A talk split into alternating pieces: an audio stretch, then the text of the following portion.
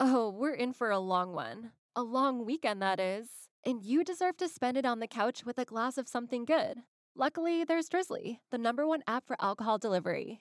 With Drizzly, you can compare prices on the biggest selection of beer, wine, and spirits, then get them delivered quickly. So download the Drizzly app or go to drizzly.com. That's D R I Z L Y.com today.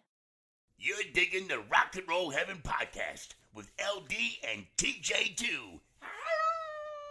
Hey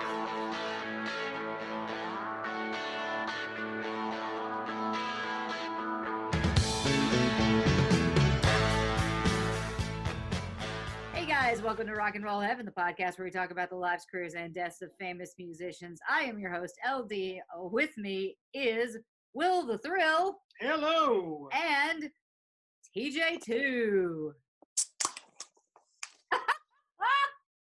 Did you just open up a beer? I'm not drinking. I, re- I resent the insinuation. we don't we don't tolerate that around here. So, Yeah, th- I'm so a once professional. again, once again, This is a we're- professional program. Good God, this is going to be impossible. We're talking about country music stars, so of course my brother has to have a beer out of a can. It's understandable. Are you just going to have like Tell A- me you're a drinking drink? Pearl. Tell me you're drinking Pearl. Yes. Are you really? No, I've never had a pearl in my life. Oh, that would be fantastic. Oh God. Uh, I, I feel Would like that be pearl from a like- pearl from a can and Jack Daniels black, and you chew Black, yep. tobacco from a mail pouch sack? There you go. Oh boy. See, I, are you just gonna have like a theme drink every time we do an episode? Now, I'm totally fine with this, but if you're gonna start something, you should finish it. Well, I mean, the first two uh, episodes I thought were just crackerjack and went so well. I didn't see any reason to change what was working. You know, it's like not changing your underwear when you're in a hitting streak. As opposed to me, who doesn't change his underwear because he's just dirty and doesn't care. So Li- life is a hitting streak for you, sir. So uh, if you guys haven't noticed, we're still uh, on the the Zoom calling, the Zoom recording, because my brother doesn't know how to use an SD card. But penicillin will clear it right up, is my understanding. Anyway, how we we really apologize for the episode being late, but last week I'm pretty sure was the week from the home of Hades for most people. I know it was for me. You, TJ, had a- an earthquake, yes? Yeah, my first one, my first earthquake. And, and how did it go? Um, short. It was actually based in Sparta, North Carolina, which is up near the Virginia border. So we're a goodly ways away from it, but it I, it woke me up. Yeah. Well, It made my it made it made one of my dogs bark. well, it's odd because living in California, you get sort of an immunity to earthquake, a tolerance, I should say. No, except So for the except big for ones will wake you up. Four Yeah. I think like what maybe five days, but like maybe Oh, a weekish. Crazy, yeah. We had a four point two, but it was based like five miles away from where we record, where we live, Right. and we uh, initially thought it was the cats fighting at like four thirty in the morning, and we're like, oh no, there's things falling off of stuff, and we're moving, and so uh, that was that was fun. That was, was a lot of fun. But yeah, my uh, last week was not fun because my boss had basically a stroke in front of me, so I had to take over all the Oh duties. yikes! I mean, it was it was bad, and so I kind of fell down on the episode. But luckily, TJ two and my husband are both incredible writers, and uh, Mr. T, hey, you're Mr. T, uh, uh, wrote, wrote this episode. Spit, I'm, we're the spitting image of one another. Can't tell them apart.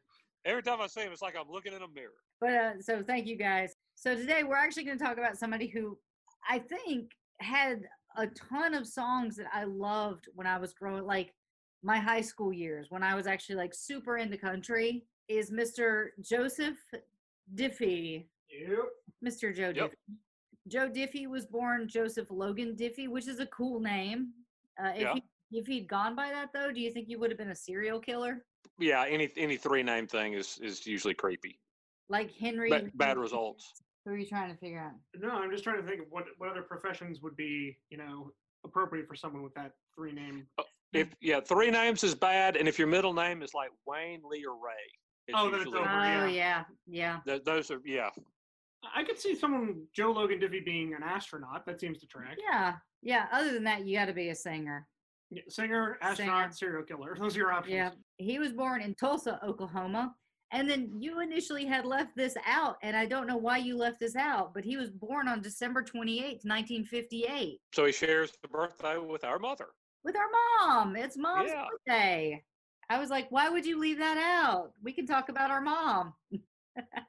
I'm sure she'd be tickled for given how it started. So, given given our start, I imagine she'd probably like let's just assume we not mention her. But She's uh right now she's currently taking us out of the will. So right, as soon as she figures out how to use the the purple button on her phone, we are in so much trouble. When she gets legal to him, it's all over. uh, his family moved to San Antonio, Texas when he was in the first grade and subsequently to Washington, where he attended fourth and fifth grades. Later, he moved to Wisconsin for the years that he was in sixth grade through the second year of high school, and then back to Oklahoma, where he attended high school in Velma. So he moved a lot. Yeah, And to odd places. I mean, Washington, then Wisconsin, then Oklahoma. It's all over the place. God, but he's just been cold his whole life. yeah. Yeah. So and I, if I, I think if I if I remember uh, correctly, I, I think it was it was for work for his father, right? His his dad had to move a lot for, for whatever it is he did for a living, which was a couple of things, as I recall. Yeah, and so did Diffie, but we'll get into that in a second. Which uh so in his last two years of high school, he actually played football, baseball, and golf in addition to running track.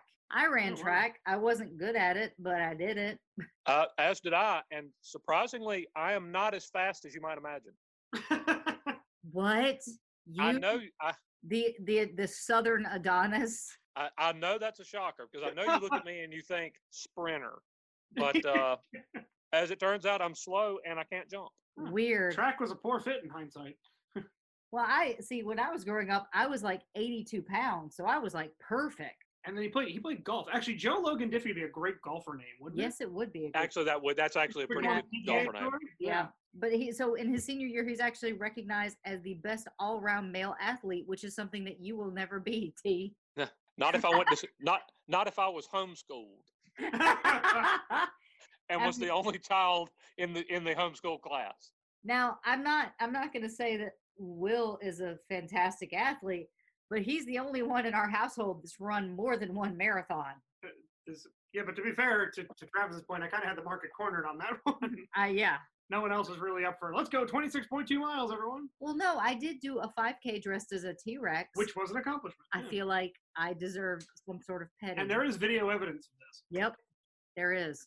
Uh, his first musical performance came at age 14 when he performed in his Aunt Dawn Anita's country music band. Uh, Joe Diffie's father, Joe R., played guitar and banjo, and his mother sang, which is like it, that's kind of like the upbringing that Johnny Cash had, right? Somewhat, yeah.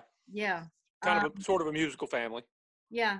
A lot of people that we've talked about have come from musical families. But following in his mother's footsteps, Diffie began to sing at an early age, often listened to the albums from his father's record collection, which included such country legends as uh, Lefty Frizzell, Johnny Cash, there it is, There Merle is. Haggard.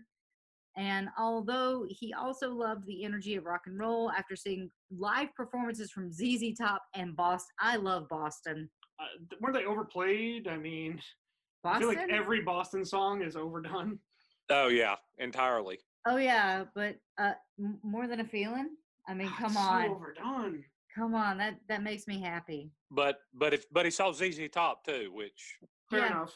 Which, I'm more in okay. favor of. So Diffie has said that his mom and dad claimed that he could sing harmony when he was three years old. Huh. So kind of a prod, sort of a prodigy. Yeah, or just some really proud parents. Yeah. Either way, after graduating, he attended Cameron University in Lawton, Oklahoma. And although initially he earned credits toward medical school, he decided against a medical profession after marrying for the first time in 1977. Dr. Diffie. If, if There you go. as I started, as I started, as we we we, you know kind of went over some of the the facts that we uncovered in this one. yeah. I, if if you had you, I would have been less surprised if you told me that you gave birth to a live turkey than Joe Diffie initially went to medical school. Also, could you imagine like this is your doctor, Mr. Diffie, Yeah, Dr. Diffie. Dr. Diffie, and uh, he's going to be performing surgery today? yeah, yeah. That I, I did not see that one coming. Got to be honest with you. It kind of sounds like the the moniker for like the puppet they bring in to calm kids down. Like it's Dr. Diffie. You know? Prop Hi, me up kids, beside the jukebox jukebox. if I die. What? Yeah. So uh anyway, he dropped out of he dropped out of school. So, but I mean, you know, he turned out to be Joe Diffie, so it's okay. Yeah. The story ends well. The Well, story ends not well. entirely, Well, I mean, yeah. it ends the way it ends on every episode of the show. Yes. Um, but he worked. He first worked in oil fields, and then he drove a truck that pumped concrete into the oil field in Alice, Texas. Before I, I wonder, uh, any country singer, uh, uh, uh, is there any famous popular country singer you can think of who grew up like with wealthy parents and had a butler? And I mean, like they all worked in like oil fields and ranches and ran cattle. And That's how you write a good song, though. yeah, Unless you're John Prine, who doesn't even need to have a divorce before he writes about divorce. Right. Who could, yeah, who could like eat a bowl of alphabets and crap out better songs than most people could Yep, there. could write if they tried. But no, it's just it's just weird that uh, not weird. It actually kind of makes sense. So many popular country songs, which is seen as like kind of the common person's music and salt of the earth music, that most of the people who did it at some point had to actually work hard. Yeah, yeah. I th- like. I and I think that's why they have such an honest voice when it comes to like country music, is because Yeah. they were living that life. And I think Yeah. it was the kind of thing where it was that, or like you said, life in the oil field. You know, retire as a coal miner. So those are the Right. two options: pick up a guitar, or you know, But also, like I can, I can, I can learn to sing, or I can, I can break keep, rocks. Yeah, keep a, I can keep a work in this cotton gin. exactly. Yeah. Hmm, let me think. but that's also Yeah. the thing is like, number one, most really good songs come out of work. You know, music is is really truly rooted in getting your hands dirty. So he moved back to Duncan to work in a foundry, which we looked that up, and it's a place that makes Metal metal castings, metal castings. Okay. Uh, during this period, he worked as a musician on the side, first in a gospel group called Higher Purpose, and then a bluegrass band called Special Edition. I don't know why I'm laughing. So he began touring with Special Edition in the adjacent states, which we figured out were probably Nebraska Mhm. and some In Texas. Texas, yeah. Yeah. Well, Texas would make sense because there's a huge, you know, market for for country music there. So Well, this is bluegrass. yeah, which So- is kind of a a, s- a, a splintered a splinter off of of country. They're they're they're cousins at least. Yeah. Well, they're in the same like they're on the same side of the Venn diagram. Yeah, and then he sent demo tapes to publishers in Nashville. So he's actually he actually built his own recording studio. He's now touring and he's sending out his demos to folks in Nashville. So like he's already got the trajectory of like going for country music rather than attempting to do stuff like send his stuff to Bob Keane, who we all know is in California. right. So Hank Thompson recorded Diffie's Love on the Rocks and Randy Travis put one of Diffie's songs on hold, but he ultimately did not record it. And that that see right there would have been a huge break for him early because uh, we're we're assuming this is probably mid late '80s when at this point Randy Travis is a phenom. Oh, my yeah. Have him, if he had he actually recorded one of Diffie's songs, I mean that Woo. that could have jump started his career even earlier. Absolutely. but that does tell you like the caliber of talent that Joe Diffie has early on because if Randy Travis has gotten a hold of one of his tracks, And liked it enough to put it on hold, even if he uh didn't ultimately cut it. He yeah, got his attention. Yeah. he got his attention. So after the foundry closed in 1986, Diffie declared bankruptcy and sold the studio out of financial necessity. He also divorced his wife, who left with their two children. Diffie spent several months in a state of depression before deciding to move to Nashville. Uh, there, he took a job at Gibson Guitar Corporation. I'm wondering if that's like the um, the retail showroom or like the actual place where the guitars are built. I think they I think that's where they actually make the guitars. Okay. Yeah, sounds right. Uh, he went to Music City with a five year plan initially, but it was on the verge of moving home when the conversation with his dad changed his destiny. Best advice I ever got from my dad, Diffie recalls. He said, If you don't have a goal, you don't have anything to shoot at. Do something every day toward your music, write a song or play your guitar. I took that to heart and made sure I did something every day, whether it was big or little.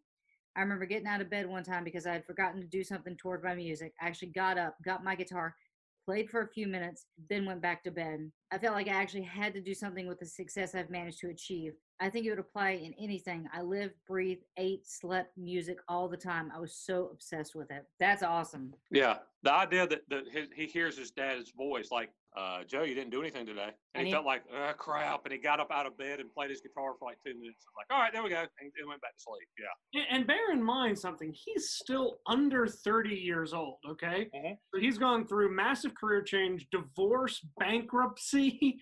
I mean, that's a lot of life. He's And- tw- Worked oil, worked oil fields, worked in a foundry, worked in a, I mean, running a concrete truck, moved five times. This is a quite a life he's led already. yeah, it's a lot of experience He's- packed into a Sure. He's years. 28 right now. Our, our timestamp is 86. So he is 28. This, this man lived a rich life up, up to that point, no doubt. Plus, he's got a five year plan, which I didn't even think was a thing in the 80s, but you know, Ahead of his time. yep. But he's he's he's really close to getting to it to, to his big break now. Yeah, the first break came when Holly Dunn recorded There Goes My Heart Again and asked him to sing the harmonies. Uh, I remember going to the mailbox one time and getting the first check from that song. I was like, holy crap, I need to write more songs. I haven't seen much, that much money in my whole life. I can't. So he, so he gets his first he gets his first taste of like publishing money since Yeah. he wrote that song and he sang um, background on it. Yeah. Uh, and yeah, he, it's like literally he had never made that much money in his whole life. which is incredible. Yeah. I don't. I don't actually know how much you get for writing songs. I don't. I don't know what. Not as much as you used to, but at that back back then, if you if you wrote if you penned a big hit, it was very lucrative. While still working at Gibson, he contacted a songwriter and recorded more demos, including a song that would later be recorded by Ricky Van Shelton. I know that name. Uh, Yep. singing Alabama. Oh my God! whatever happened to Alabama? And well, and again, if you have Alabama cutting one of your songs in the late '80s, you're that's you- you're on your way up big time. By mid 1989, he quit working at the company to record demos full time.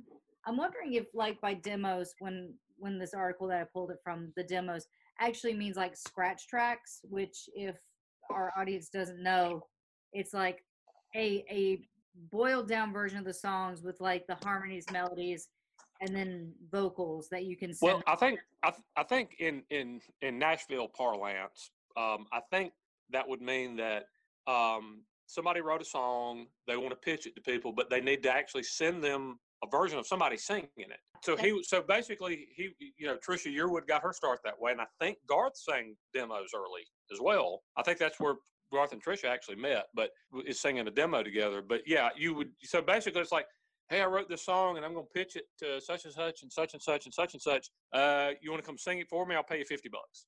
so then Diffie also met Debbie, who later became his second wife. That same year, Diffie was contacted by Bob Montgomery, a songwriter and record producer known for working with Buddy Holly. Yep. Montgomery, who was then the vice president of A&R at Epic Records, he said that he wanted to sign Diffie to a contract with the label, but he actually had to put the singer on hold for a year. Following the success of There Goes My Heart Again, though, Diffie signed with Epic early in 1990. So now we're getting kind of up to where he's about to hit it big. Right. And and just to get, kind of give people um, a little bit of an overview who don't remember this point in time in country music, what he was walking into was um, you had um, what was called the new country or young country movement, where you had country radio kind of purged older artists from the 60s and 70s who had continued on to have you know success in the 1980s, which basically means that Waylon Jennings, Willie Nelson, Johnny Cash, Hank Jr., and guys like that disappeared from radio playlists around this time. And they started to play, you know, younger artists, newer artists. And you had this group called the, the uh, Class of 89. That was Garth Brooks, Alan Jackson, Clint Black, and Travis Tritt. All four of those guys had their first hit songs in 1989.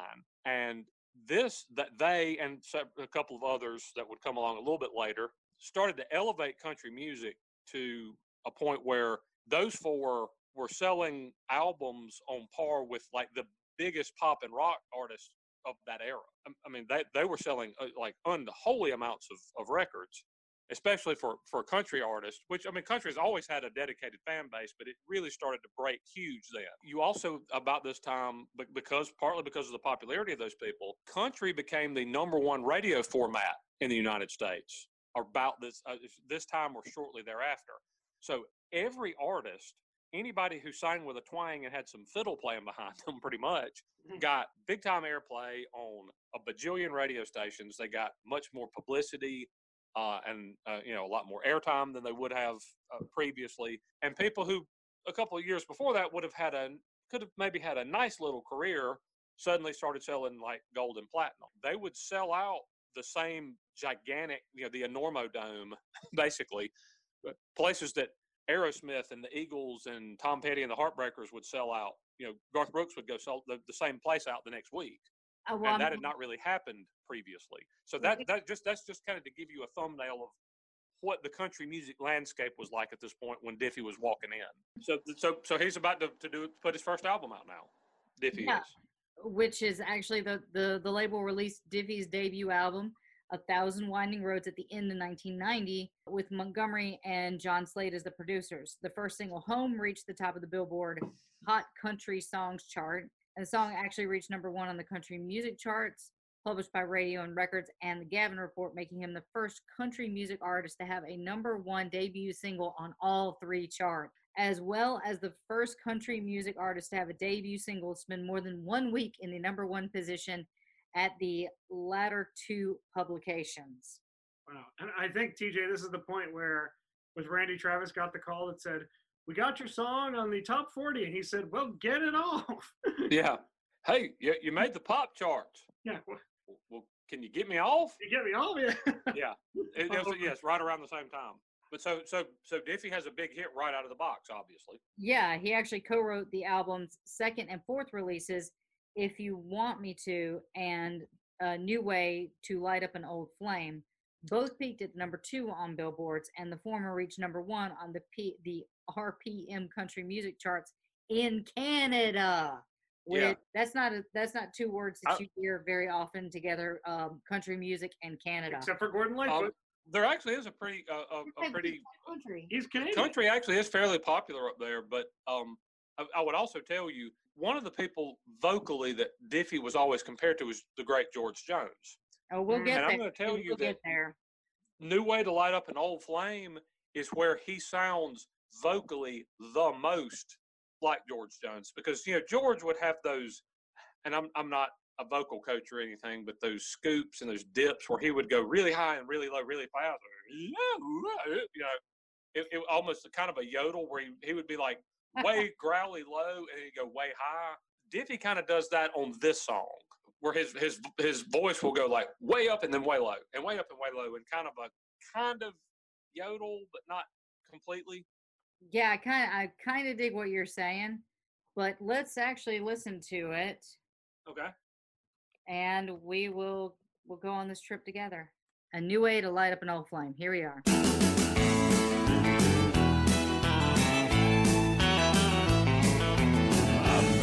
Find me a new way to light up an old flame. With a little bit of luck and a hug, there's gonna be a big change. I got a strong desire to start the kind of fire that'll burn through a pouring rain. I'm gonna find me a new way to light up an old flame. I've had all that I can stand. I got roses in my hand and old feelings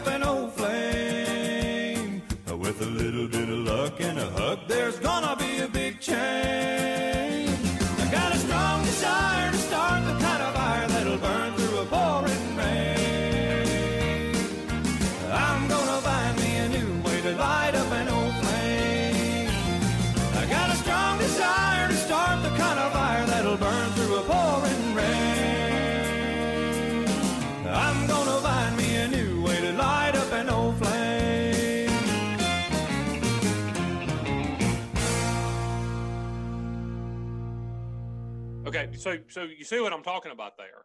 Very Absolutely. very Jonesian with the with the the the the the, the high you know, where he reaches up for those high notes and then, then all of a sudden just dips down into the low end of his register and stuff.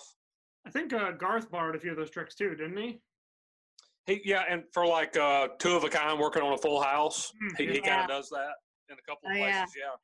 But that's one of the songs where to me Diffie and he'll end up being compared to to the possum a couple of times in his career, but that's one of the songs that re- vocally where he really does kind of sound like it. Yeah. So uh, between these two songs, "If the Devil Danced" in "Empty Pockets" became Diffie's second Billboard number one. So he had "New Way to Light Up an Old Flame" and "If the Devil Danced" in Empty, Pockets. Those were the, the two Billboard number ones. So he yeah, both off his both off his debut album. yeah out the gate. He's got two number one hits. That's Right. huge. Mhm. Uh, the album itself peaked at number 23 on the country albums. But like you have to think though that this is pre internet. Like this is this is like album sales where they would actually sell like you had to go into Walmart and buy the single. Well, and see, okay, and here's another thing. This is 1990. In 1991 is when Billboard sort of rolled out uh, the SoundScan system, where every album had a little barcode on it, and when you bought it, it would be zapped with a little gun. So they had accurate totals for the first time of how many albums were being sold and and and by whom. Do you know how they did it before SoundScan? Actually, yeah, because they would call record stores and ask them how many did they think they sold. Yep, literally, they would call record stores and say, "So, uh, what y'all sell this week, Biggin?" And Yep.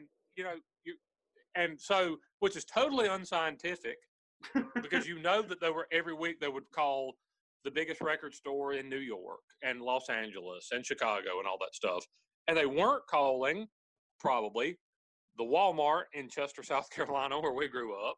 They weren't calling Sky City, and they weren't they weren't calling truck stops and gas stations, which would have the little racks of K-Tel tapes Oh yeah, back then. Yeah. So, but it, it was probably skewed because they would go to, uh, they would, all, I'm sure, always call the bigger stores in the bigger markets, right?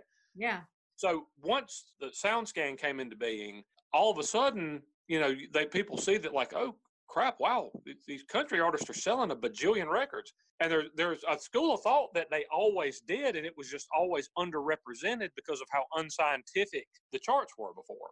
A yeah. little off, a little bit off topic, but just this, we're we're almost there at this point because we're we're talking about 1990 right here. yeah, could, like in 1990, Diffie was actually performing his first concert, touring with his Steve Wariner and George Strait. So he's Which- in good company.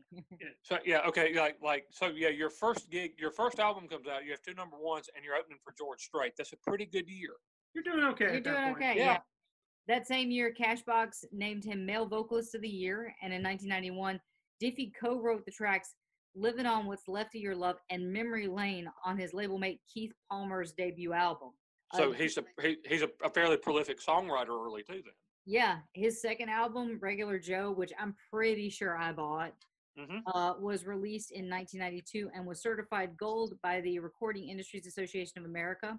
The first two singles from the album both peaked at number five on Billboard. It's Cold in Here and Ships That Don't Come In, with the latter reaching number one on radio and records. Ships That Don't Come In was co written by Dave Gibson and uh, was also recorded on Epic at the same time as a member of the Gibson Miller Band. The album's third single, Next Thing Smokin', made its chart debut one month before Too Much to Ask, a duet that, that Diffie recorded with, oh, Mary Chapin Carpenter. Yeah, not too much to ask. It was yeah, that was a, a duet the two of those did. I love Mary Chapin Carpenter. That used to be my go to. She used to have my go to karaoke song. He thinks he'll keep her. No, Passionate kisses. nope, I feel lucky. I, oh Do we like that song? no, it's, no, it's good. I like Mary Chapin.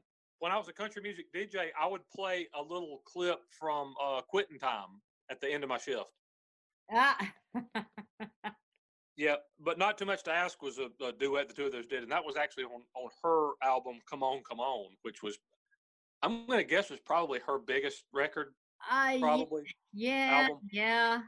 Both these songs made the country top 20, respectively, reaching 16 and 15. And the duet was nominated for a Grammy Award for the best country collaboration with vocals at the 35th Grammy Awards in 1993. And that's like three years into his career. Sure, Right. right, Five years prior, he was working in a foundry. So Yeah. right. He's working. He's and, and pumping concrete or whatever. So the funny thing, I, and this is another person I know that you liked, LD, and you're not going to tell your husband you did, David Kersh. Joe Diffie actually wrote uh, the ballad "Goodnight, Sweetheart," and it was on Regular Joe, but was not released as a single. Yeah, it was a top 10 hit for, for David It was a huge hit for David Kersh a couple of years later. Yeah, and was I a- think I think that takes us up to a paid endorsee. so, uh, hold tight, guys. We're going to cut to commercial to pay a couple bills, and we will be right back. That cold case you're listening to? Nasty stuff. But you know what else is a crime? Missing even a moment of whatever you're doing to go on a drink run. Luckily, there's Drizzly, the number one app for alcohol delivery. With Drizzly, you can compare prices on the biggest selection of beer, wine, and spirits, then get them delivered in under 60 minutes. So download the Drizzly app or go to drizzly.com. That's D R I Z L Y.com today. Welcome back to the show, guys. Uh, if you want to support our show, you can support us by supporting them. When we went to break there, we were talking about Joe Diffie's second album, Regular Joe. It got pretty uh, positive reviews, correct? Yes. Yeah. I, I mean, it was up for a Grammy. So, uh, Brian Mansfield gave the album positive reviews in All Music, saying that it has all the cliches of country music and all the good stuff, too. that is a wonderful review. That's a great line. If you ever really listen to Joe Diffie, the dude could sing. He had re- he had real vocal range. Yeah, Vince Gill actually said there there are plenty of singers in the town, but not many with a range like his, and that's huge coming from Vince Gill. Yeah, Yeah. that's Vince freaking Gill saying that. Man, Vince Gill. I remember thinking Vince Gill was so pretty. Who did he marry? It's Gil? Amy Grant. Thank you. Oh, that's who it was. Uh huh. All right, so um, we've talked about his first two albums, but people might be wondering, like, well, what would a, a Joe Diffie concert be like at this time? We actually found a review of a show of his from 1991, where the LA Times uh, noted, "quote In his first Crazy House, Crazy Horse Steakhouse appearance Monday, singer Joe Diffie's voice proved a tremendous combination of George Jones, Merle Haggard, and Buck Owens." So a veritable um, Mount Rushmore of country music there. yeah. Um, the, the reviewer said, quote, his vocal range shades from a rich baritone to a supple tenor. And like Jones, he has a knack for making unfettered monkey in the branches leaps through his whole range. On ballads, his voice takes on Haggard's crusty character and weathered perspective. His up-tempo numbers have Owens's drive and humor, sometimes laced with some of Jones's "I'm a people" goofiness. So you know the the the, reviewer there uh, it makes a, a couple of little cracks uh, talking about monkeys jumping off tree branches or whatever. But if you're talking about an up-and-coming country singer and you compare them to George Jones, Merle Haggard, and Buck Owens, holy crap! I think most people would take that. Yeah, yeah. Well, hopping back to 1993, that was like a, a really interesting one for Diffie because, on the one hand, he received the honor of being inducted into the Grand Ole Opry, which every time that is mentioned, I will bring up the fact that I actually got to stand in the circle at the Grand Ole Opry. Oh wow! That is impressive. LD stood in a circle in Nashville, and that's all that anybody needs to know. Okay. uh, it was actually really cool because they uh, they brought out a, a microphone and I remember Yeah. the picture being taken. So like I've got to I've got to talk to mom about finding this picture so I could post But- it on social media. Well, but the point is, is you stood on the exact same spot that Elvis Presley and Hank Williams and Yep. every every giant titan of country music in the history of the genre ever stood on. Yep. So, cannot sing a note. so yeah, got that going for you, which is nice. Yeah. Gunga Gadunga. Is that what it is that Which Gun- one? Gunga Gunga Galunga. Gunga Galunga. Yeah. So uh, so anyway, so he's inducted into the Opry, but along with the benefits of selling more records and getting more airplay comes a downside, which LD is going to talk about. And that is if you somehow get any monicum of fame, you will end up having your personal life splashed all over the, the, the supermarket checkout stands. Mm-hmm. Uh, he was on his second marriage, and that's to Debbie. And Yep. and he had two kids. However, according to the book Miracle, Bobby Allison and the Saga of the Alabama Gang, author Peter, oh God, Golenbock, good Lord, describes the origin of Diffie's 1993-1994 love affair with Liz Allison, the widow of Dave Allison. Yeah, for those who don't know, Davey Allison was a very popular and very successful NASCAR driver who, at this time, uh, died in a, a, a horrible, tragic uh, helicopter crash. Oh, good Lord. Yeah. Um, and then he wrote that ahead of Davy's funeral, Liz had called Diffie's office seeking the sheet music to the ships that don't come in, favorite of Davy's. Diffie had met Davy and Liz a couple of times before he offered to sing at Davy's funeral. In the months that followed, much to the chagrin of Davy Allison's family and friends, Liz sought solace in what evolved into a close relationship with Diffie, read between the lines Right. the feelings uh-huh. were reciprocated. Those feelings were reciprocated, leaving Debbie Jones to file for legal separation, followed by a divorce that became finalized in 1996. The songwriter was ordered to pay $3,000 per month to cater to their divorce settlement, which was pending, and the couple fully divorced that year, which was 1996. So, $3,000. How much was Charlie Sheen supposed to pay? Oh, oh yeah. I mean, it's this that that's this is a it's a pittance compared to some things, but you know, thirty six thousand dollars a year in nineteen ninety three or ninety four. I mean, you know, it's not certainly not chump change. I think Charlie Sheen was paying something to the tune of like eight grand a month in child support or something. I mean, $3,000 a month is still a lot. hmm But al- along with that comes the fact, LD, that um, he puts out another album. This one being Honky Tonk Attitude, which Oh, I This is about the time- you. this is about the time I started working in country radio, and this is about his commercial peak, really. Yeah, yeah. Uh, Honky Tonk Attitude shipped a million copies in the U.S. and it was certified platinum. Obviously, the first three singles from the album reached the top ten on the the country singles chart. Title track, which Diffie actually co-wrote, and the Dennis Lynn composition, John Deere Green, both peaked at number five, with the number three "Prop Me Up Beside the Jukebox If I Die" in between. Uh, John Deere Green also accounted for Diffie's appearance on the Billboard Hot 100, where it peaked at number 62. This is his first. This is this was when he had his Randy Travis moment of actually making the pop charts. Yeah, John Deere Green peaked at number sixty nine on the uh, pop charts. and we are going to listen to John Deere Green right now because it is an awesome song. So here we go.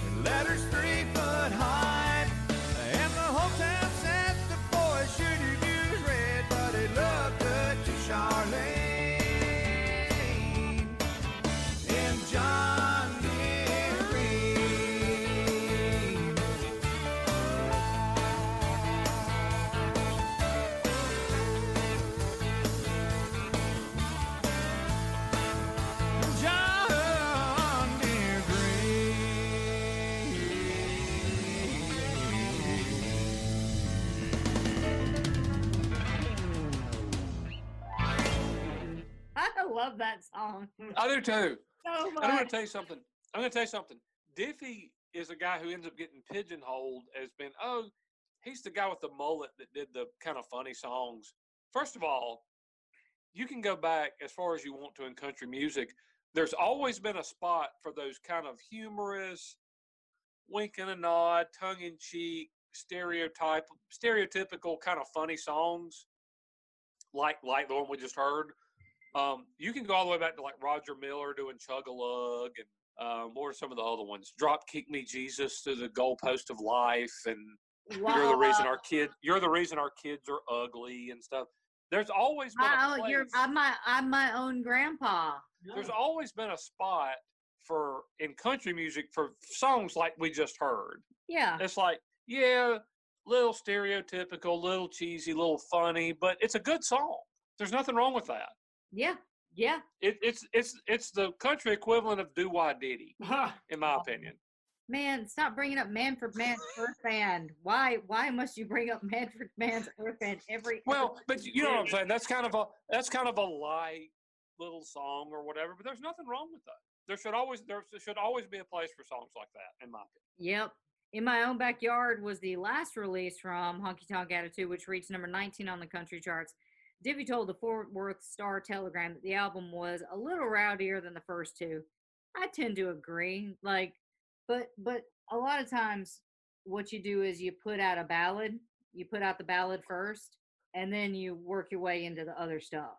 I mean, Right. that's just that's just kind of the the the way to go. Nash rated the album more favorably than the other ones before it, saying Diffie is maturing into a first-rate interpreter of working class woes. Ah. Also in 1993, Diffie, along with several other artists, He actually won his first uh, CMA award, right? yep, in 1993. I think Ah, that one was for vocal event of the year.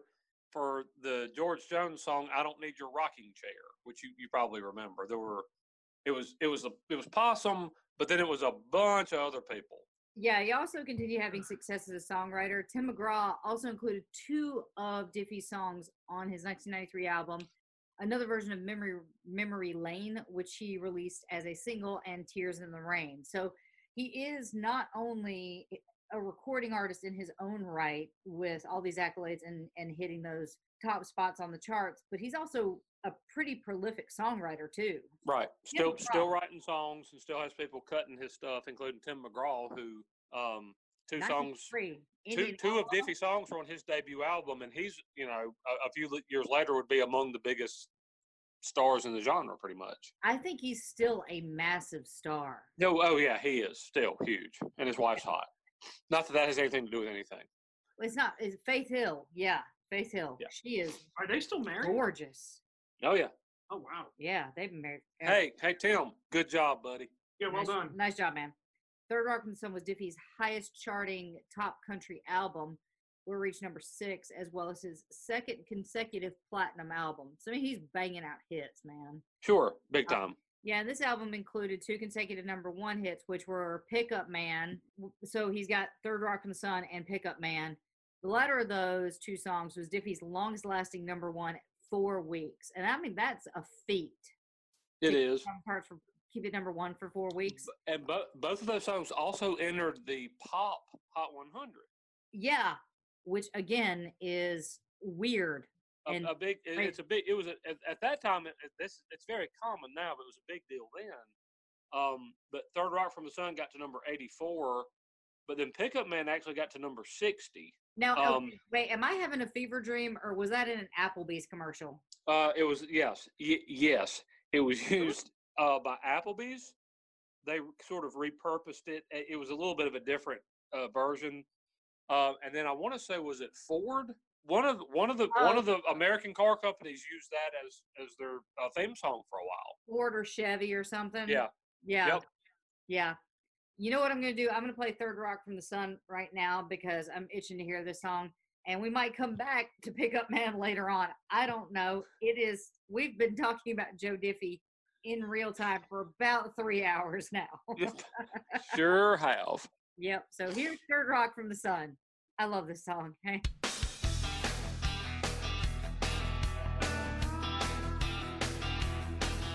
She walks into Smokey's one hip at a time like a broken field runner slipping through the line. He likes the way she looks, so he calls a little wife, says, Don't wait up for me, I'll be working late tonight.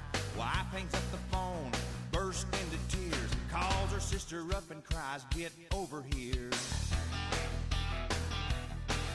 Sister tells her boyfriend be back in a while. Boyfriend wants a beer, the store is just a mile. He leaves the motor running, he'll only be a minute. His car drives away with teenagers in it. The driver tells his buddies, got one life to live. They scream into the night, let's get it over with. Cause and effect, chain of events, all of the chaos makes perfect sense when you're spinning round, things come undone. Welcome to Earth, third rock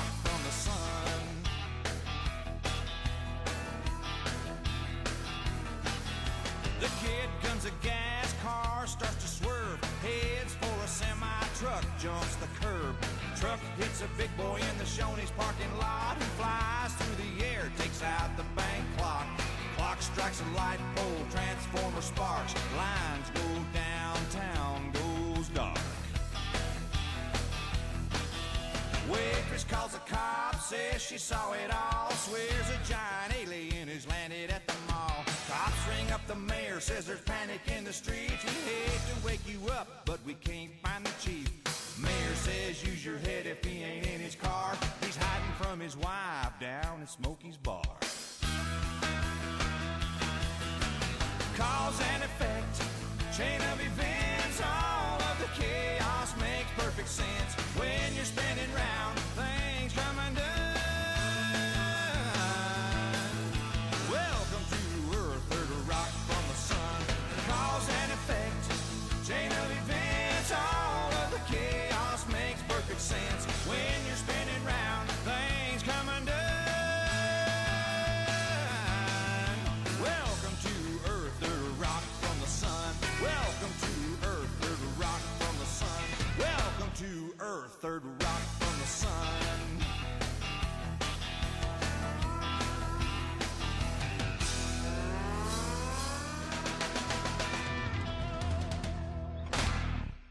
I love that song. Uh, brings back good memories. yeah. The, so that one and Pickup Man were both huge, huge hits. Uh, the next one was, uh, and I remember this song. It was "I'm in Love with a Capital U." I think. Yeah. And then uh, right after that, it was The Road Not Taken. Uh, those two reached number 21 and number 40 on the chart. So the, the, the two later singles not as big as the first two, but those those first two, Those mammoth, They're still huge popular. hits. They're still used. They're still Yes. popular. Like those those two. God, Diffie Diffie in the '90s, man. Mhm.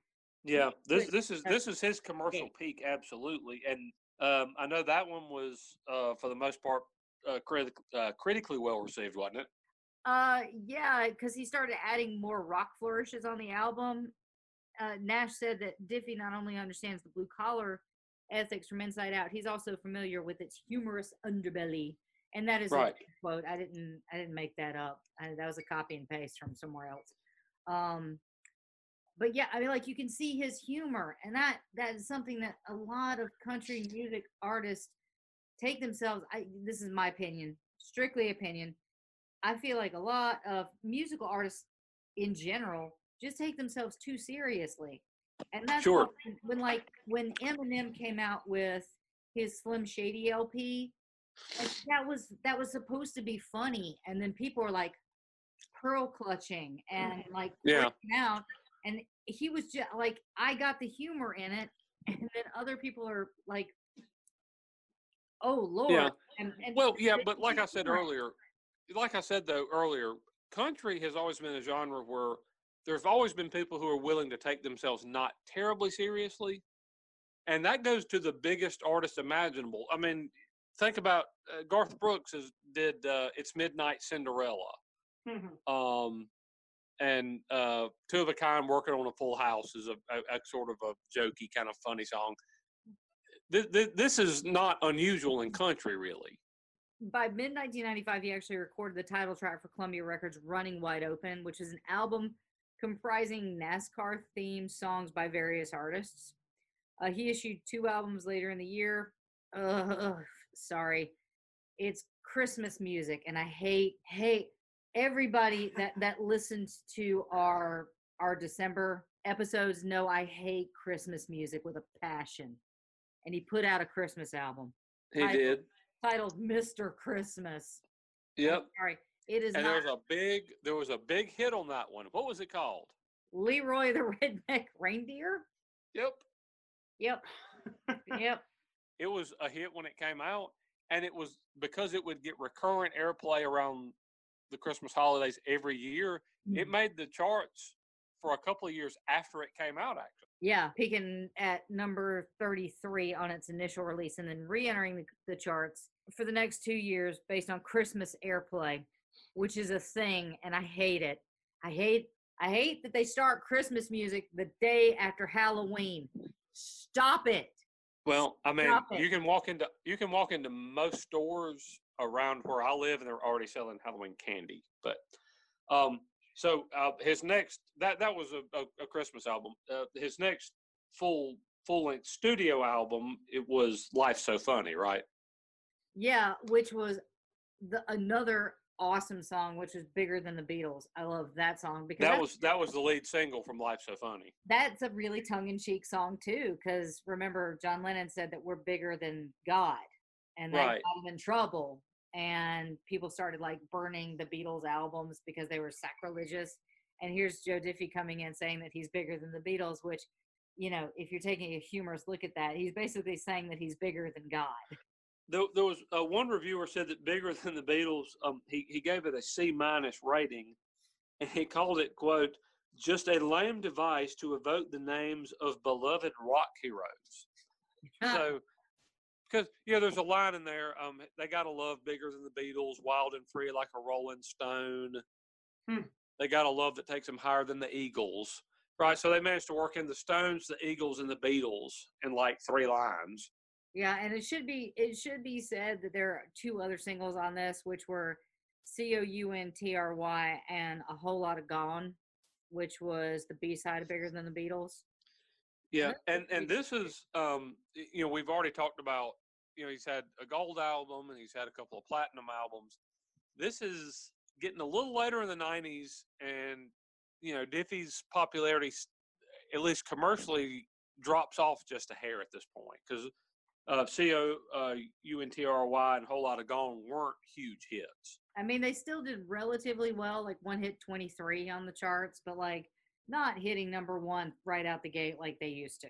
Yeah, and the album it, it doesn't. I, I think doesn't go platinum, which is previous to had. I think it went gold, but it, it, it that didn't sell quite as big as the two predecessors had. Yeah, uh, but uh, like luckily though for him about this time, like movies and TV start catching on to his popularity. Right. that- That's where Ford. You were asking which one before. Ford Motor Company used "Pickup Man" as their national Okay. single. She ain't coming back uh, was the theme for one of my favorite movies of all time. It's probably in my top ten films of all time, which is Twister. Oh, jeez. Oh wow. Uh, the late Bill Paxton. And Diffie actually op- uh, acted opposite one of his idols in a TV movie, and that idol was Johnny Johnny, Cash. Yep. Okay, so I, I know that you're a, a huge uh, fan of Twister. That's uh, one of your uh, favorite movies. But you know, uh, Diffie did a song for that soundtrack, and then he did uh, an acting bit with one of his idols, Johnny Cash, in a TV movie. But um, he said that those pursuits did not really revive his creative spirit, so he created Third Rock Entertainment. He said, "quote I was feeling a bit of staleness, both in my career and my everyday life. I felt like it was time to make some kind of move.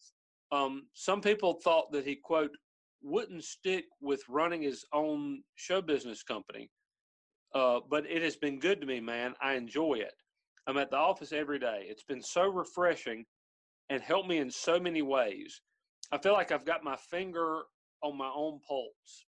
However, show business was not Diffie's only work. He also continued organizing events and raising money for First Steps, which um, is a, a charity LD I think that benefits children with both mental and physical disabilities. Yeah, Diffie's son Tyler actually has Down syndrome, so that would make sense. Like it's Yeah, right. And and and, and he will mention uh, that a, a bit more here shortly. Uh, and in 1997, country radio broadcasters awarded Diffie uh, their humanitarian award for his years of charitable work. And uh, we'll come back to this later, but something that he pretty much did throughout his entire career was to embrace the philanthropic side of things, which, you know, if you're like him and you've had, um, a, a, you know, a nice career and you've managed to make uh, pretty nice coin and all that kind of stuff, it's, it's, it's cool that you don't decide like, well, I'm going to buy 15 racehorses and 12 Porsches. You actually take some of the money that you've got and you, you do good things with it, which it looks like he did pretty much throughout his career. So I laugh and I joke about how last week was terrible, or what's the opposite of laughing and joking that last week was terrible. But one thing that made it harder slash better was that I was actually doing a charity scavenger hunt called uh, Gish, the Greatest International Scavenger Hunt.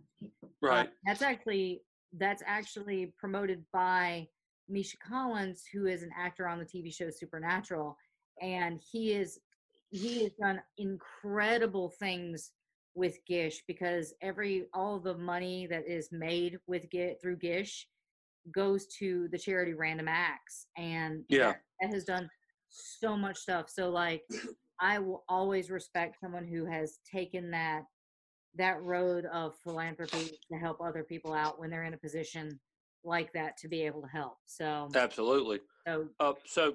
So through all this, Diffie took pretty much a year off from his music career, which is pretty unusual for somebody who's riding as high, you know, riding as high a crest as he was at that point. But um, he puts out the his seventh album. It's hard to um, um, imagine that it, he was up to number seven at that point, but he was what the LD called uh, Twice Upon a Life, uh, Twice Upon a Time.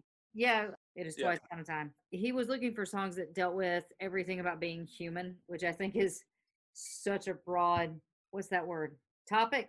Yes. Yeah, He was looking for songs that dealt with everything about being human, which makes me wonder was he at this point not writing his own songs because that that statement makes Yeah, me that, yeah, that is. That's for for somebody who was as good a songwriter as he is. You're right. That's a, a weird statement to make. I'm looking for songs that dealt with everything about being human. yeah, which makes me wonder like that year off was he also taking off from writing so he didn't have that like backlog that some people have of Yeah. just new songs. I mean, Um, he's also he's also running in pretty good songwriter circles. Right. He- sure he is. But Doug Virden and Drew Womack, um, who then recorded on Epic in the band Sons of the Desert, sang backing vocals on this album. And a lot of you are probably going like, well, who is Sons of the Desert? Um, they had a couple of country hits on their own. If you've ever heard the male background singers on "I Hope You Dance" by Lee Ann Womack, that's also Sons of yes, the Desert. yes. Yep, that's who son, Uh, that that is Sons of the Desert. Uh, fun fact about I Hope You Dance My mom will burn that CD for me every birthday that I have until the day that I die. Every year, Oh, she wow. sends me a CD of, of Lee Ann Womack's I Hope You Dance. song? It is Yeah. always that song. I have like 30 discs with that song on it. Um, we- we're also starting to move into um, the age of the internet where we're starting to get like file sharing and you can start seeing. Yeah, that that that's coming into being at this point. But um, one reviewer said once again, Diffie has successfully blended wit and heart with songs like "Houston, We Have a Problem." Um, Uh-huh. but everybody didn't love this album. The one review I just read had a, a, a you know a fairly high opinion of a, a couple of the songs, but I don't think LD that that every reviewer shared that. It doesn't sound like. No, and the album, uh, if if I recall correctly, the album was actually a commercial disaster.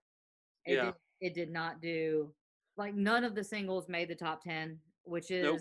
which is really really rare. I mean, it, the first, I think his first four albums scored number one hits at least Yeah. one track. So Well, but you think you go back and think to when we were talking about his first album, which had two number one hits, including the first single he ever released, yeah, and then he puts this one out, and it, it's songs like "This Is Your Brain," which was the leadoff single. It only got to number twenty-five, and then something like this got to number forty, barely. and the Promised Land only got to number sixty-one, which was the lowest peaking single of Joe Diffie's career.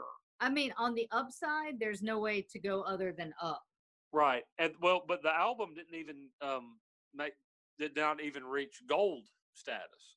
So his previous four had gone gold, platinum, platinum, gold, and this one was a little bit of a commercial dud. Yeah and and what's crazy is like there's the the song i got a feeling that had tracy lawrence on it Yep. which was on his 1994 album i see it now Yeah. Well, well, yeah. Well, that um, it had. I got a feeling which that was on Tracy Lawrence's "I See It Now" album. Yeah, but you think when Um, you do a collab like that like revamping it you should get carryover from diffie fans and lawrence fans You would think so, but that one, it, the, the the he just really didn't hit on much on that one.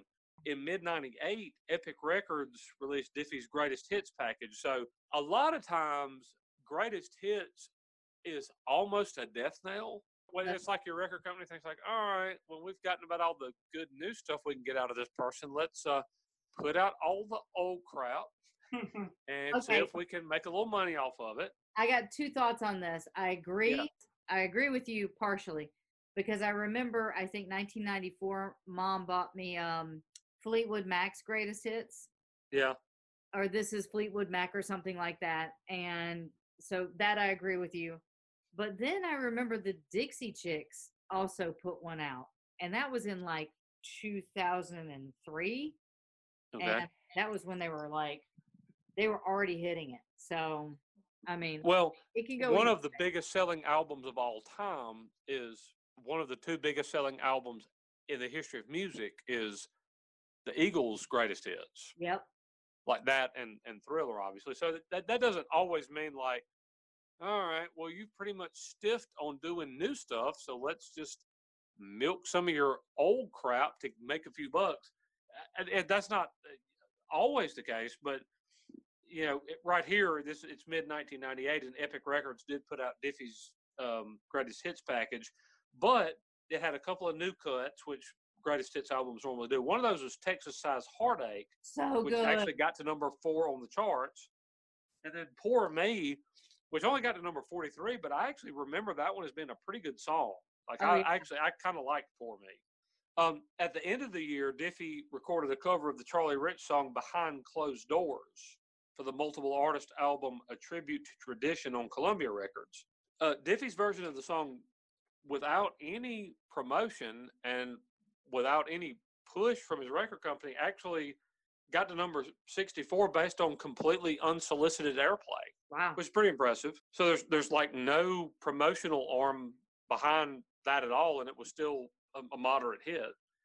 Um, he also contributed to another cut on that album, um, and then "Same Old Train," which featured Marty Stuart and 11 other country music singers, is a song he contributed to. It peaked at number 59 on the uh, country charts, but it won the 1999 Grammy Award for Best Country Collaboration with Vocals. Now, see, I'm curious about that because is there a country collaboration without vocals Grammy? It's just it's it's 15 people playing a mandolin or Uh, something, it's got don't a, know. a juice harp. You have to have a juice harp and a washboard. right? And a washboard. So Um, about- I, I'm actually I actually do know this song, uh, and it's a really good song. And I I, I remember it was a, a a thing Marty Stuart put together, but it's him and a bunch of other people, Joe Diffie being one of them. And it and it won a Grammy, and I believe now he'd won a CMA award. I think this was his first Grammy. Yeah, because he was nominated before with uh, Mary Chapin. So I think his his final album with Epic is coming up at this point, right? Yeah, it's a night to remember in 1999.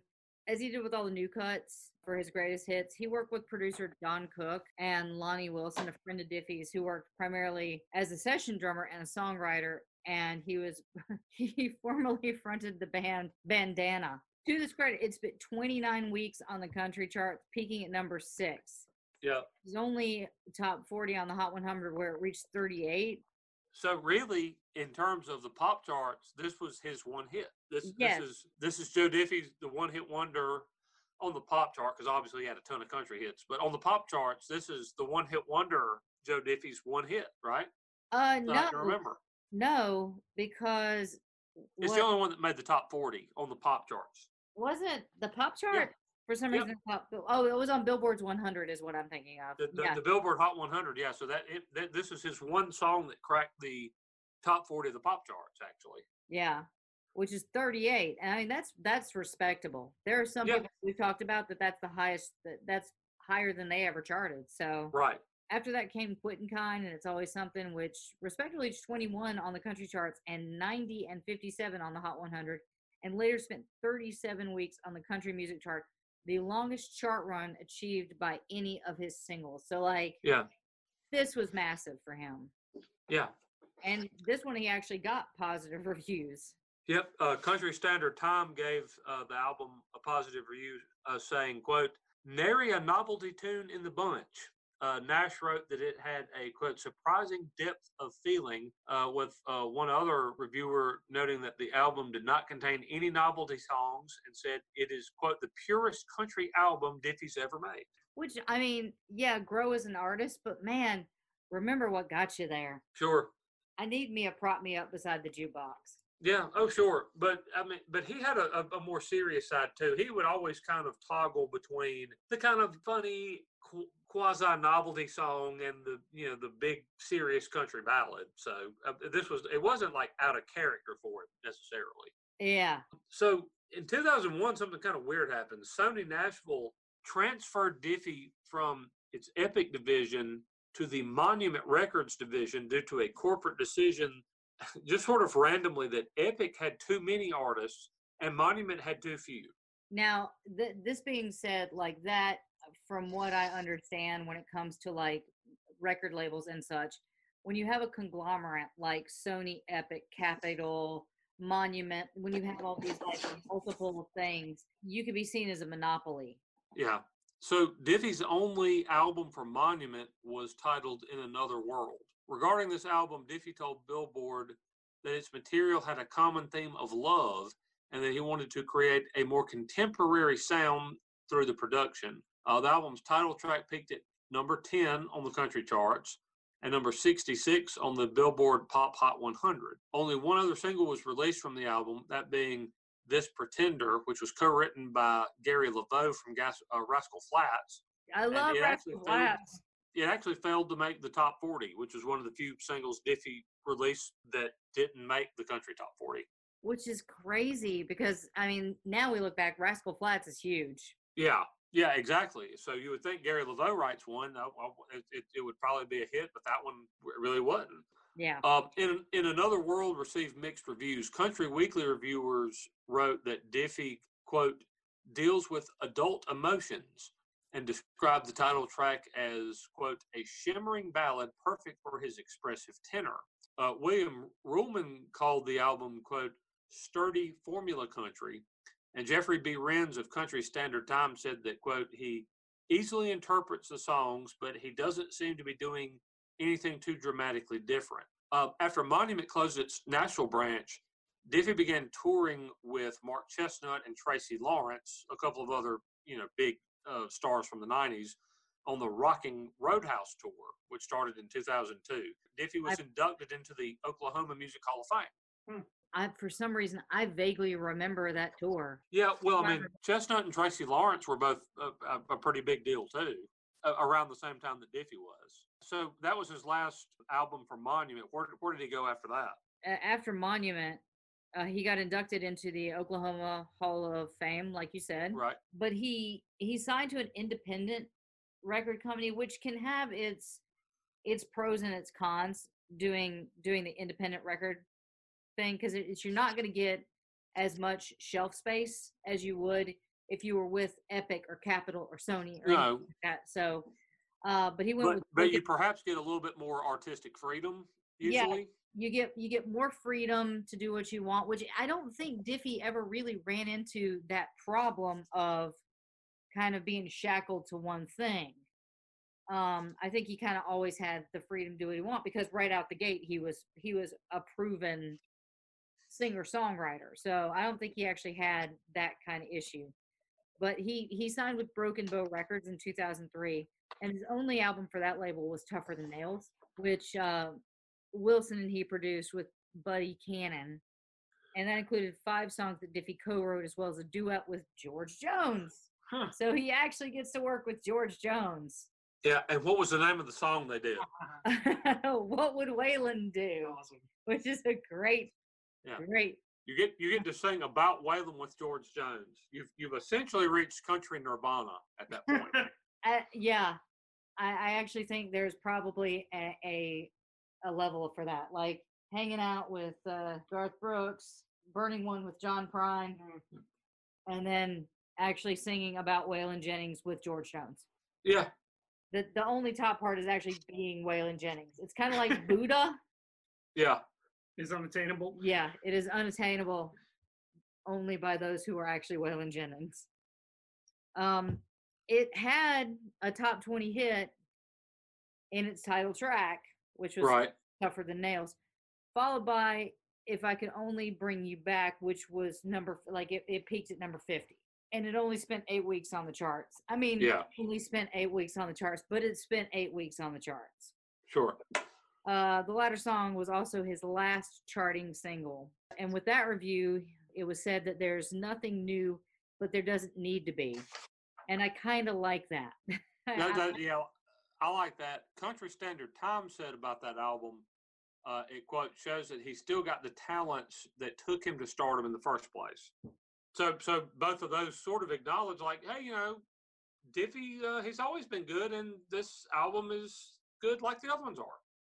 It's yeah, kind of what I have, what I take from that. he's not doing anything that is revolutionary, but he's still maintaining a good quality sound. And Yeah, I mean, I think there's something to be said with that. He didn't, you know, thus far, other than like the splashy tabloid pages about him having an affair, right. like he's he doesn't seem to have fallen into the trappings of other artists, which you know seem to be the drinking and the drugs. And, Right. And so, I mean, I think he's done pretty well at this point. He is what? He was born in 58. He's he's in his forties at this point. Yeah, Yeah. So I mean, he's done. Pr- I- feel like he's done pretty good. I feel like Sure. he stayed and, and and he keeps doing well because with the the thing you forget about sometimes with artists like this, well, that that single didn't do great. Yeah, but you know what? He's still writing songs. Oh, yeah. And in, and uh, in 05, Jo Dee Messina released a song he wrote called uh, "My Give a Damn's Busted," and that one actually that one actually went to number one on the I country singles know. chart. I did not know he wrote that until I was doing the research on this. Yeah. So a good. So he's continuing to have success and er- ergo make money Yeah, by- by writing by writing songs that are big hits for other artists. Yeah, and he actually ended up leaving Broken Bow, but he continued to tour. Uh, Okay, so he gets into a cycle that a lot of country artists get into at this point when they're uh, not necessarily a huge name anymore, and that's he hits what you would consider sort of the fair circuit. Yeah, you play you play county fairs, you play country fairs, you play state fairs, you play lots of concerts where people are watching pygmy goats race and eat elephant ears. There's nothing wrong with. And there's nothing wrong with that. There's not. There's really not. But you know what? I saw my first concert at like my first real concert at a county fair, which was Who was that? who did the trashies.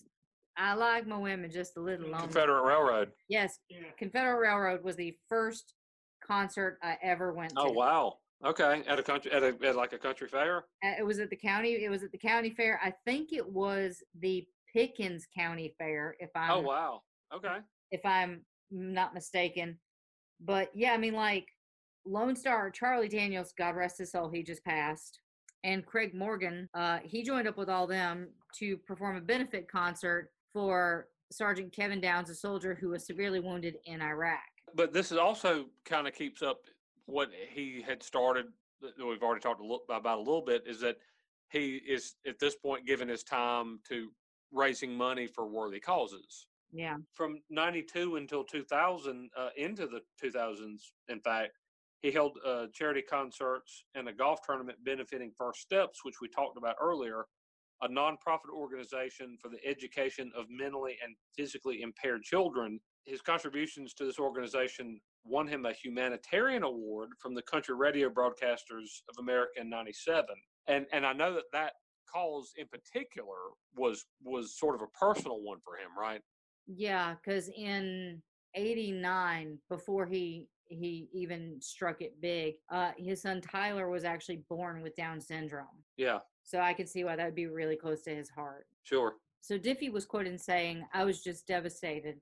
I heard Downs and thought the world had ended. However, Diffie embraced the role as the father of a special needs child. But it, also kind of became a touchstone for his fans, and Wonderful. and kind of a cool thing was that he his a lot of his fans who had Down syndrome children started bringing them to his their con his concerts with them. That is awesome. Yeah, and he said, "quote Tyler is a beautiful child. I couldn't be prouder." Yeah. Um, so in, in 08, he compiled and released a live album, and he signed with Rounder Records uh, later that year.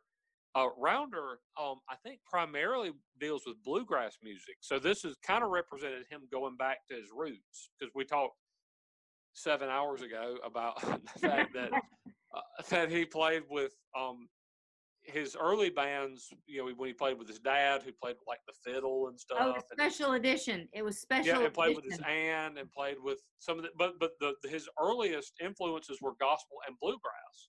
So he goes to Rounder, which is probably best known for being, I think, the longtime home of Alison Krauss, which is a bluegrass album, and he actually did a kind of bluegrassy record. No, but his first one was the Ultimate Collection, which was just the re-recordings from his his hits from Epic. He Yeah. he just re-recorded all his old stuff. Stop it! You're you're brilliant. Put out stuff.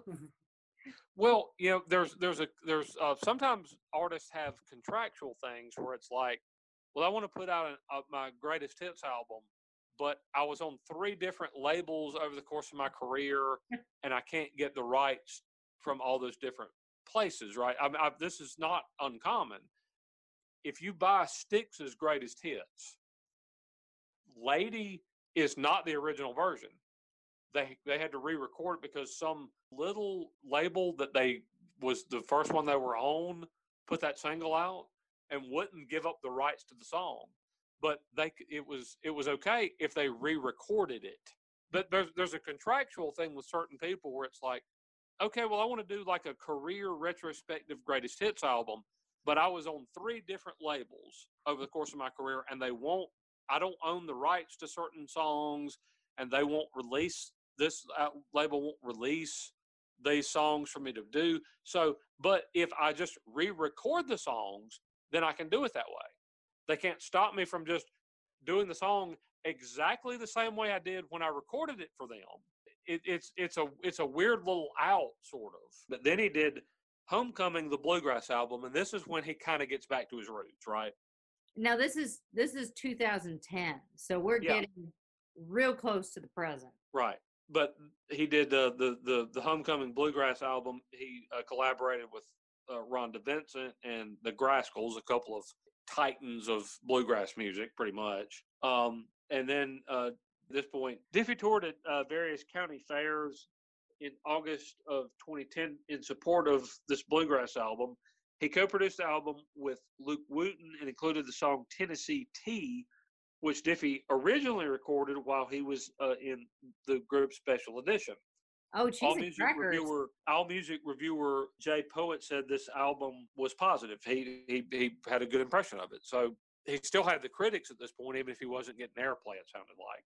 You know, when we did the uh, the other week when we uh, did our episode on John Prine, we talked about the fact that later in his career, he had a little bit of a rebirth because there were younger artists who were influenced by him who would talk him up on stage, who would mention him, they would cover his songs. Kacey Musgraves actually had a song called Burn One with John Prine. And as it turned out, Joe Diffie had something very similar happen, right? Well, that was Jason Aldean, who's Yep. massive. In 2012, he wrote the song. Well, he recorded the song 1994, and that was actually released in 2013. So it was released a year later. Yeah. Third singer from Aldean's Night Train, and it name drops Diffie and incorporates several of his song titles into the lyrics. So So at the, so at this point in 2013, Al, Jason Aldean is about as big as you get in country music, and he puts out this song 1994 that name drops Diffie, and it mentions a bunch of his songs. So again, if you're you're Joe Diffie, you haven't had a hit at this point in a really long time, and one of the biggest artists of the era. I, I- mean, I think it's safe to say that about Aldean relative to the t- 20 teens puts out a song that that mentions your name and references a bunch of your songs, uh, that's a big deal. because it, it actually mentions Pickup Man, A Night to Remember, Honky Tonk Attitude. Yep. The one thing I actually thought was funny, even though I don't particularly love that song by Aldean, this was not long after "Teach Me How to Dougie" comes out, right? Oh, So- man. One one of the dancers in this video is wearing a, a t-shirt that says "Teach Me How to diffy," Which which is is pretty funny. It's funny also because like if you know how Joe Diffie dances, he doesn't Yeah. actually dance. He kind of like shakes. Yeah, it, it wasn't just that Aldean was in it. There, almost every big act of that era was in it, kind of putting their stamp of approval on it. Luke Bryan, Lady A, yep, because they Dierks changed his Bentley, name. And I don't care what anybody says. I actually love Florida Georgia Line. yeah. I love them. I think they're fun. And why don't you go ahead and and and and uh, rip off some of the the lyrics for us on that one? Okay, I'll do my my best interpretive Okay. reading. Joe Diffie coming out of my radio. I'm just a country boy with a farmer's tan. So help me, girl. I'll be your pickup man. How about a night to remember and a fifth of goose? And I think they're talking about Grey Goose, if you're wondering. Uh, What? about to bust out my honky tonk attitude and a little feel good you ain't never felt before. I'm talking 1994. Hey, Joe, Joe, Joe Diffie, Joe, Joe, Joe Diffie, Joe, Joe, Joe Diffie. Girl, don't you worry now, because your ship just came in. So go tell your mama, tell all your friends that your new favorite color is John Deere green. Hop in this truck, aka Time Machine. So that reference is like uh, seriously what like like ten different Joe Diffie songs. Ships that don't come in. So help me, girl. uh, John Deere Green, Green, Time a Machine, ton of them.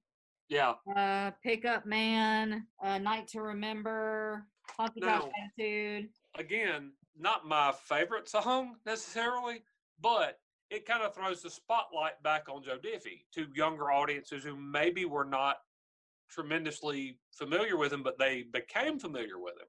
Yeah, Um, Diffie said, quote, it was a nice shot in the arm, and it's amazing to me the impact that it's had.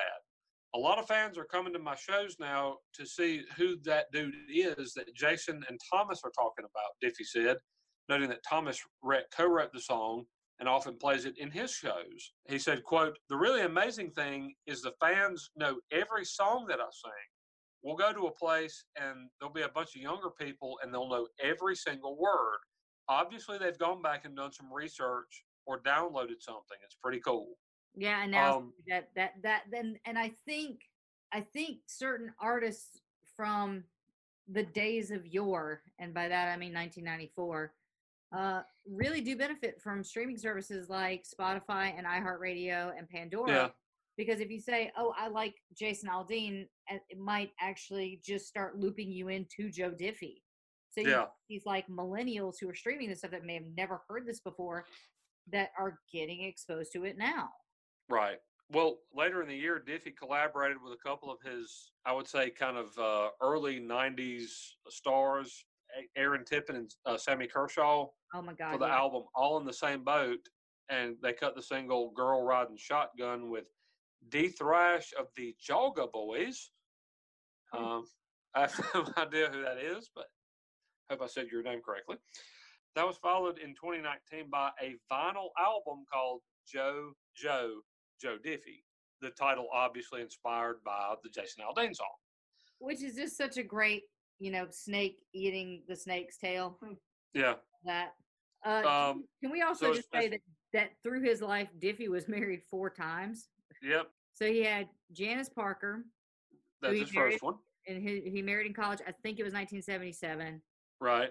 And then they had two children, Parker and Kara, Sure. and then they divorced in 1986. And then Parker Diffie later worked as Diffie's on-road manager in the mid 2000s. Yeah. So his his one of his son Parker was his one of his road managers. Yeah, which is pretty cool that he you know, he's, he's got kind of a family affair going on on uh, on the road. which is awesome. Yeah, Uh, and in the mid 2010s or the aughts, I guess, uh, he and Kara auditioned for American Idol, which that's a couple years before I actually came on the show. So right. I came in season 14. I think they came in prior. So, uh, two years after divorcing Janice, uh, he married Debbie, a nurse technician, and they had two Yeah. sons, Drew and Tyler. Yeah, And then in 2000, Diffie married Teresa, who he met at a concert at the Opryland Hotel in Nashville. So they had a daughter, Kylie, who was born in 2004, and they divorced in 2017. And then Diffie married Tara. Okay, I'm going to butcher this last. Terpening I think that's right. at the Musicians Hall of Fame in Nashville in 2018. Um, and she's a little cutie. I will say, I've seen her do interviews. Yeah. She's just a little cutie. at, at a little bit after this, he gets into radio, right, in a different way than he had previously. Yeah, he was uh he actually took your job, which was KXBL midday radio host. So he would record his show from Nashville and he'd also do it on the road as he toured, which is Yeah, that's kind of podcasting. sort. So, yeah, sort of. He was uh, voice tracking, but yeah, it was bit just it's it's sort of like podcasting except on the radio. But Probably but it was that was kind of a, a homecoming for him to be on that particular radio station, right? Yeah, Diffie actually recalled the first time that he ever actually heard his own song on the radio was Big Country sister station KVOO. So that's kind of cool. I mean, I can Yeah.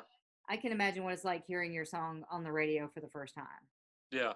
Mhm. Um, he actually said about that quote when they played Home, um, which was one of his early songs, that's when it hit me that I was on my way, Diffie said. I've wanted to try my hand at voice work for a while now.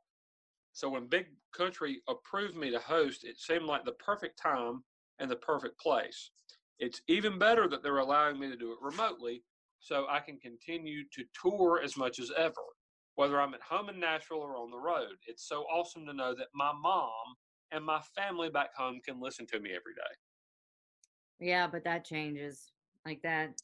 Yeah, and we're unfortunately now at the, the point where we are inevitably in every one of these episodes.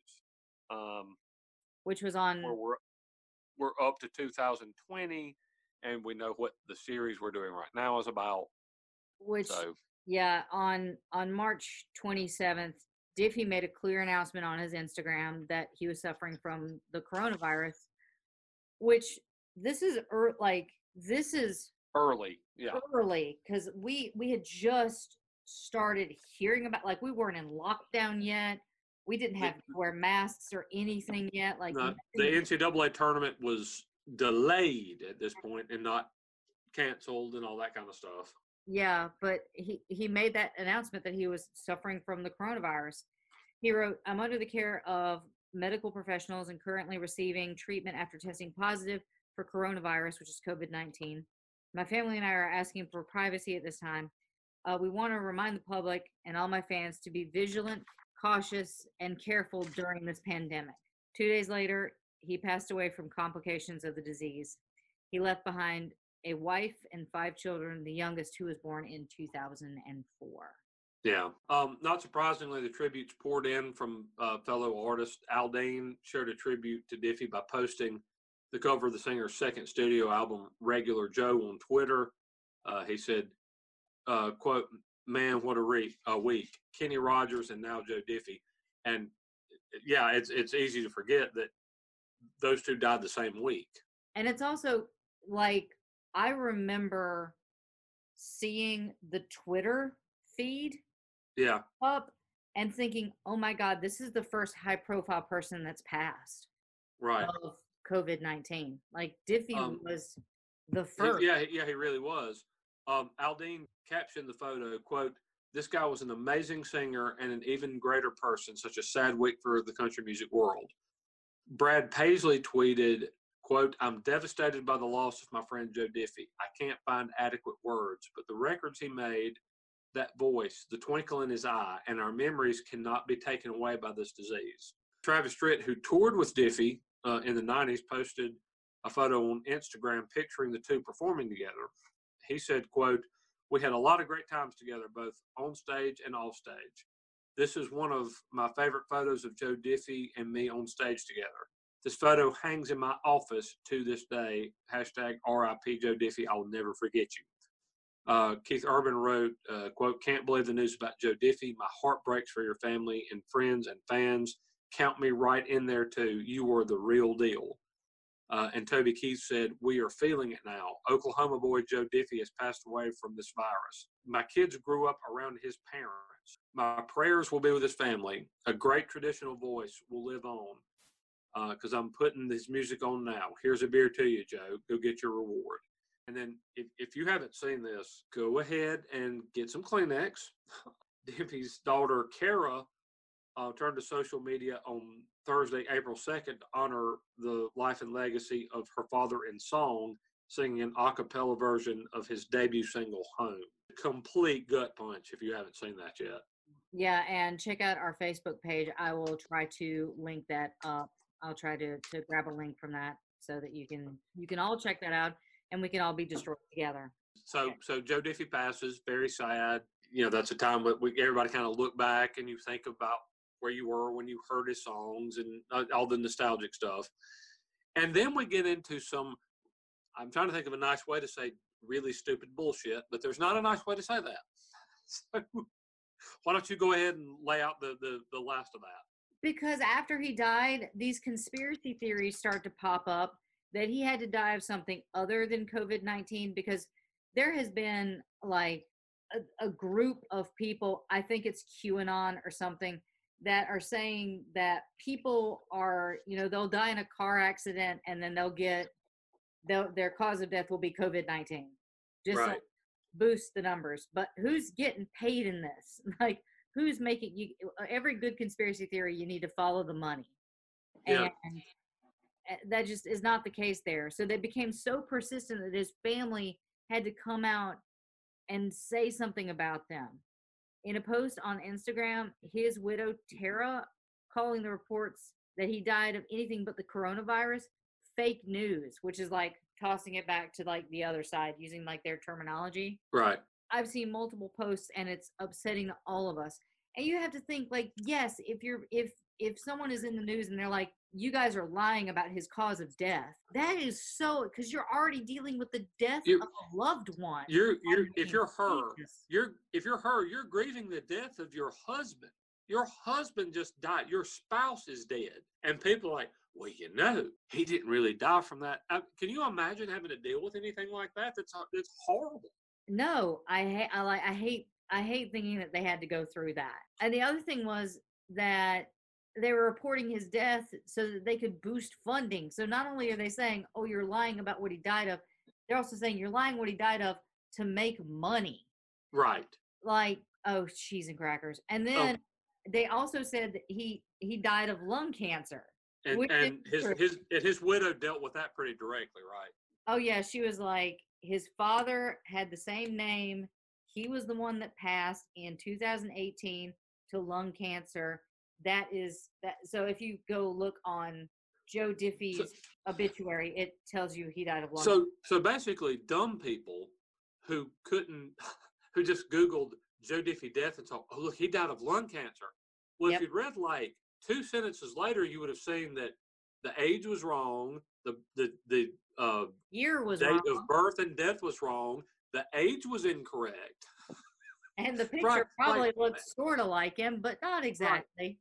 Right, but that's just that's ridiculous. But but it got so bad that the website Snopes had to do an investigation. Hmm. Do you know Jeez. how do you know how far reaching something has to be to end up on Snopes? Like we're Yeah. talking about the same we're talking about the same website that had to investigate whether or not the woman Jill was it Jill Jill St. John oh. whether or not she died during shooting the bond because they painted her gold and her skin couldn't breathe right, th- like this is the website and then they had to label it false because because it's because it's stupid. it's stupid stop spreading misinformation I know that that's ridiculous, Es- especially in, right in the wake of somebody dying. It's like if you could try to be a human being and remember that there are people who are grieving because loved ones died, and you could not make up stupid crap like that. That would be great. So so Snopes ends up marking that as completely false. yep and, and and I guess that kind of goes away. Until we actually started looking into this LD, I didn't realize that there was a conspiracy uh, theory angle at all. That was the I I I'd kind of missed that, and I'm glad I did. yeah oh yeah i mean well that's the thing with like that's not j- just related to joe diffie that is to most of the coronavirus it's like oh dr fauci is lying about masks so he can sell the, the masks from china so that we're Right. like no shut up wear your mask Yeah. Right. put your mask on. I get so I get angry about Mm. this as I calm myself down. Um, Diffie was remembered in many tribute stories for the wit and humor that he brought to many of his songs. I mean, we've talked about that, like Sure. that. Uh, John Deere Green, Third Rock from the Sun. Third Rock from the Sun tells a great story. I love it, but a lot of people remembered him for his wit and his humor and his mullet, and which I think he was still sporting when he passed away. Uh, like okay, uh, we have to. We we have not discussed uh, Joe Diffie's hair, and that needs to come up now. so I, I have to say that that is one of the most lustrous Alabama waterfalls I've probably ever seen. It is it is a stunning mullet. That was full on business in the front and a gigantic party in the back. That was not um, a party in the back. That was like a 1999 rave in the back. Yes, and it this was. is like a Fortune 500 company in the It, front. that was like he would have fit like fit right in on uh, on the 1987 roster of the Detroit Red Wings. I mean, that is a hockey quality mullet. It oh is- come on, that's at least. it's better than you know what? You know what? I'm going to make a bold statement. I'm going to make a bold statement right now. He had a better mullet than Billy Ray Cyrus. Oh. There, I said it. oh, oof. But did did he have a better mullet than Keith Hernandez, 1986? Well, now that, I mean, now you no, let's not be ridiculous. But, I mean, I mean, But I mean, in, in the pantheon of mullets, I mean, I'm not saying that that Joe Diffie would have won the Heisman Trophy of mullets. I am saying he would. He was probably an All American. Yeah. I will say this. One of his biggest hits was Prop Me Up Beside the Jukebox If I Die. Yep. I think that is the absolute most appropriate way to end this episode. I can't there's there's literally nothing else I can even think of us ending on. So uh, I'll just give out our social stuff and then we will close out Mr. Diffie, who by all accounts just seems like a great songwriter, a talented singer, and one hell of a guy. Yep. So if you guys think we're doing awesome and you want to give us money, uh, you Although we kind of doubt it after today. Probably not. We're in hour 13 of recording this podcast. This- It has taken us longer to record this episode than it did Jerry Lewis to do a telethon on a given well, we can have our own mini telethon at patreon.com backslash rock and roll heaven. You can find us on Twitter at rock and roll heaven LT, our Instagram, rock and roll heaven LT, Facebook, rock and roll heaven pod. Still not saying our website. You can email me all of your complaints about today's episode at rock and roll heaven LT at gmail.com. Uh, and all this information will be in our show notes if I went too fast. Please check out all the other awesome podcasts on the Pantheon Network at rockandrollarchaeology.com.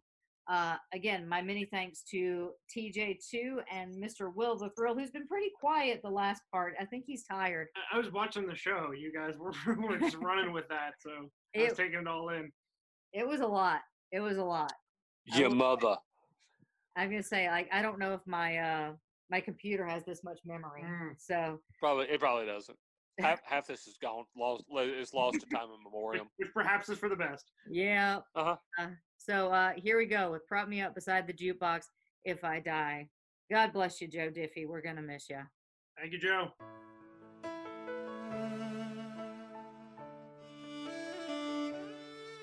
Well, I ain't afraid of dying. It's the thought of being dead. I wanna go on being me once my eulogy's been read. Don't spread my ashes out to sea. Don't lay me down to rest. You can put my mind at ease if you fill my last request. Prop me up beside the jukebox if I die. Lord, I wanna go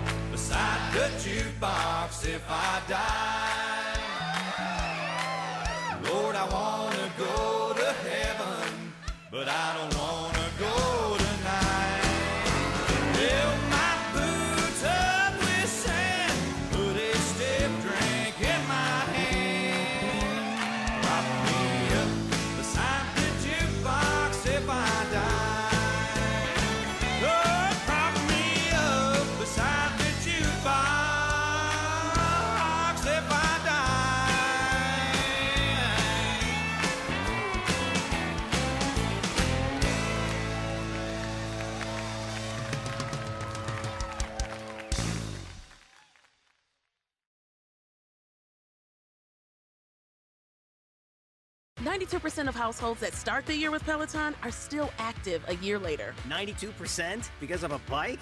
Not just bikes. We also make treadmills and rowers. Oh, let me guess, for elite athletes only, right? Nope. It doesn't matter if you're an avid exerciser or new to working out. Peloton can help you achieve your fitness goals. 92% stick with it. So can you. Try Peloton bikes, tread or row risk-free with a 30-day home trial. New members only. Not available in remote locations. See additional terms at onepeloton.com slash home dash trial. And now another no-brainer money-saving tip from Progressive. That doesn't sound good. The paper shredder's jammed, but I think I fixed it. Oh, well, try shredding these $50 bills then. Seems like it's working. Mm, better try another 400 bucks. Stop. Instead of using money, use regular paper. And here's a better tip from Progressive on how not to waste money. Don't pay too much for car insurance. Drivers who switch and save could save hundreds. Progressive Casualty Insurance Company and affiliates. Potential savings will vary. It's NFL draft season, and that means it's time to start thinking about fantasy football. FantasyPoints.com features industry leading experts and prognosticators using proprietary hand charted data to help you score more fantasy points. FantasyPoints.com is the place to go for whatever kind of fantasy football you play. Whether you play fantasy football, daily fantasy sports, or do a little bit of everything, Fantasy Points has the meticulously researched content to guide you to victory. And why wait for the fall? Fantasy Points also covers the new spring football league, the UFL.